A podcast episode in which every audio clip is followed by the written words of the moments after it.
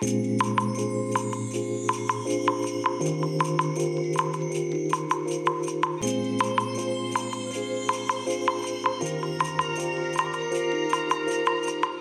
い、おはようございます。本日はですね、9月7日木曜日でございます。車の中の気温は26.9度ですね。今日はね、比較的なんか涼しく感じますね。うん、あくまで感覚的なものなのかなと思ったんですけど、26.9度ですから、まあそんなにね涼しいってことでもないんですけどね、エアコンの効きがねなんかすごくいいなっていう感じがしたんですよ。えーそれでね、えーいつ以来だろう？7月の中旬以来でしょうかね。エアコンの電源を切りましたようやく、えーまあ、ただね今日の午後3時にはまた自動的にね電源が入る予定になっているんですけれども、えーそんなわけで今日からエアコンを切ってまた夕方ぐらいからねまあエアコンがスイッチが入ってというまあそんな生活になるのかなと。で今月今月と言っていいのかな？要は8月ですね。8月の電気代の請求金額がね1万円弱9000何百円だったんですよ。だいぶね増えましたね。でこれね倉庫部屋の方だけなのであっちのあの水槽部屋の方はねおそらくその3倍ぐらい来てると思うんですよ。結構やばいなというね。まあそんな状態ですね。電気代シャレなんないですよね本当に。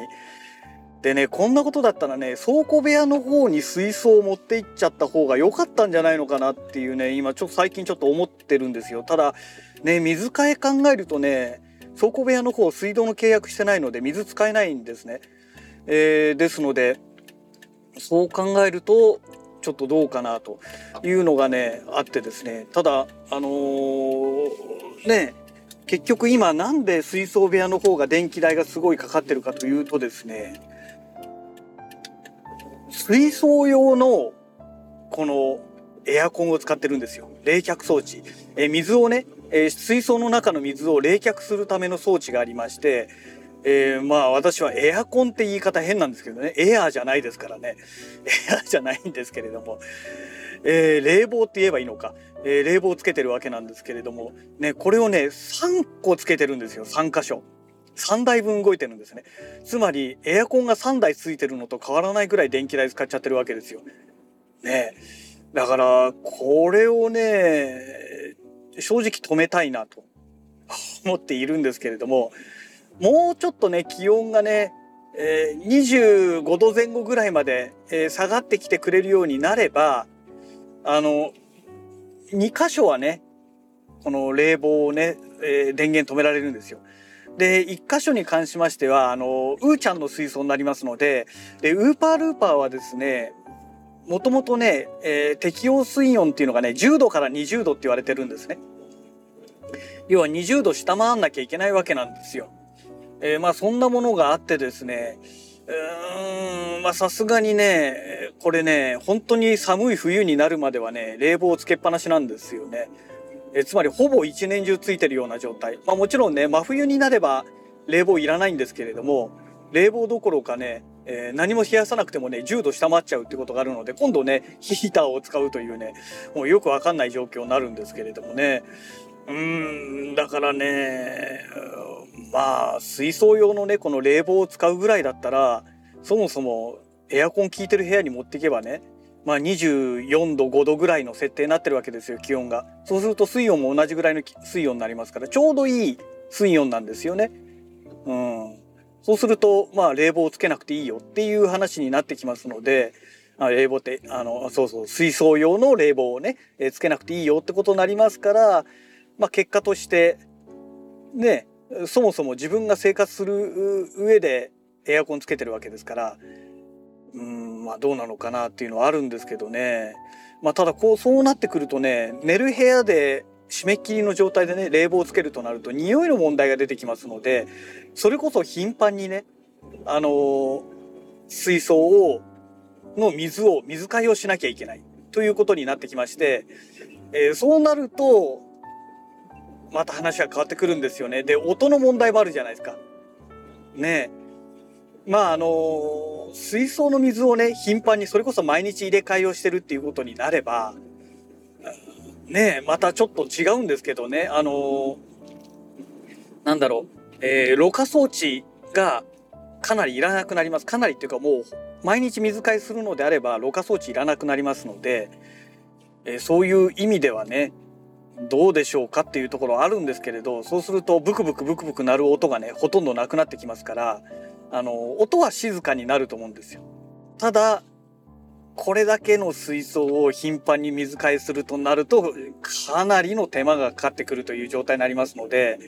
だから本当はね60センチ水槽を廃止してえ90センチ水槽にね全てを混ぜてしまえばいいんでしょうけども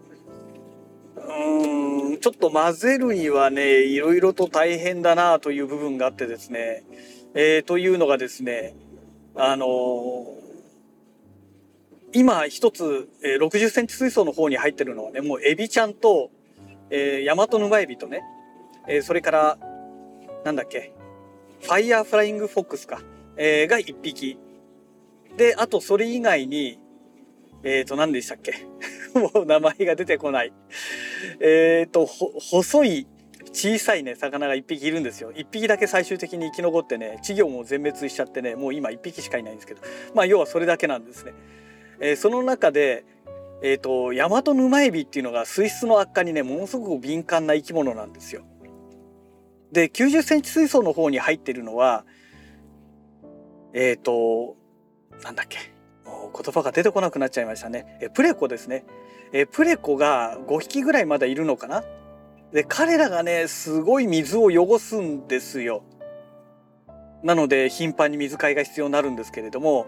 えー、それとね、えー、レッドシュリンプじゃなくシュリンプじゃシュリンプじゃエビになっちゃうよ。えっ、ー、となんだっけな。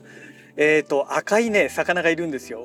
ごめんなさいもう言葉が全然出てこなくてね申し訳ないんですけどでコイ科のえー、魚になるんですけど熱帯魚になるんですけれども、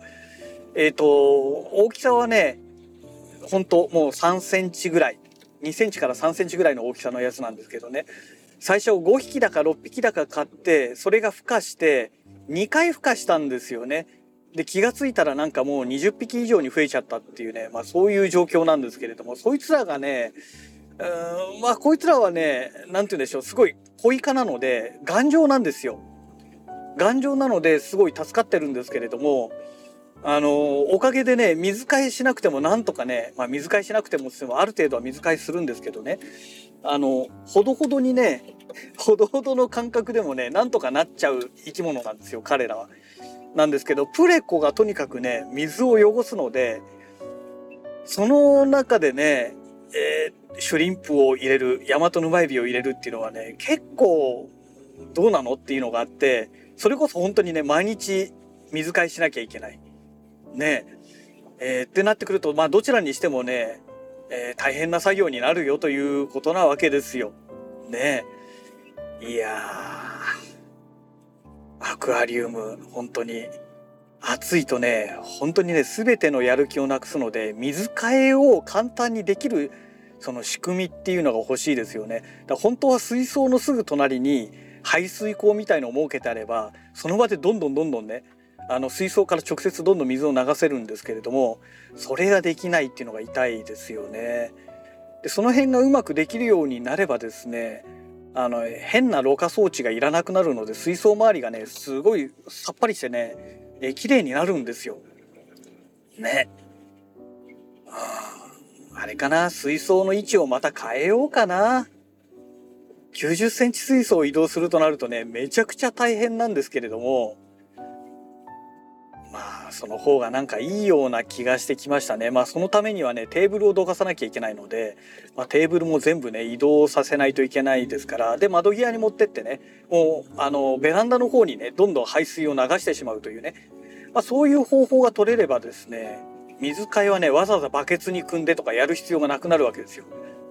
で水を流したらあとはまあもちろん水を入れるのはねバケツで汲んでこないといけないですけれどもねアクアリウムのね水替え作業をねいかに楽にするのかっていうのをちょっと考えたいなと思ってるんですけどねただ東側のねこのバラあのバルコニーがある側のところにね、えー、この水槽を並べますと今度はねその朝日の夏の朝日のね強烈な朝日がドカンってきますのでちょっとそれがねどうなのっていうのはあるんですよ。遮光性カーテン敷いてますけれどもそんなんじゃねこのね直夏のね直射日光のねあの強烈なね刺すようなあの熱熱視線といえばいいんでしょうかね、えー、熱線といえばいいのか。熱線をですね遮るのはなかなか難しいんじゃないのかなっていう、うん、遮光性カーテンのをで覆ってもですね結構暑さがね夏場はね来るんですよ。朝日のあのものすごい強烈なね熱線がね来るんですよね。なかなかねちょっと難しいなというところはありますけどねなんとかちょっとその辺をねうまいことまとめたいななんて、えー、思っている次第でございます。はい、でねそんなわけでねまた次回のラジログをお楽しみください。それではまた。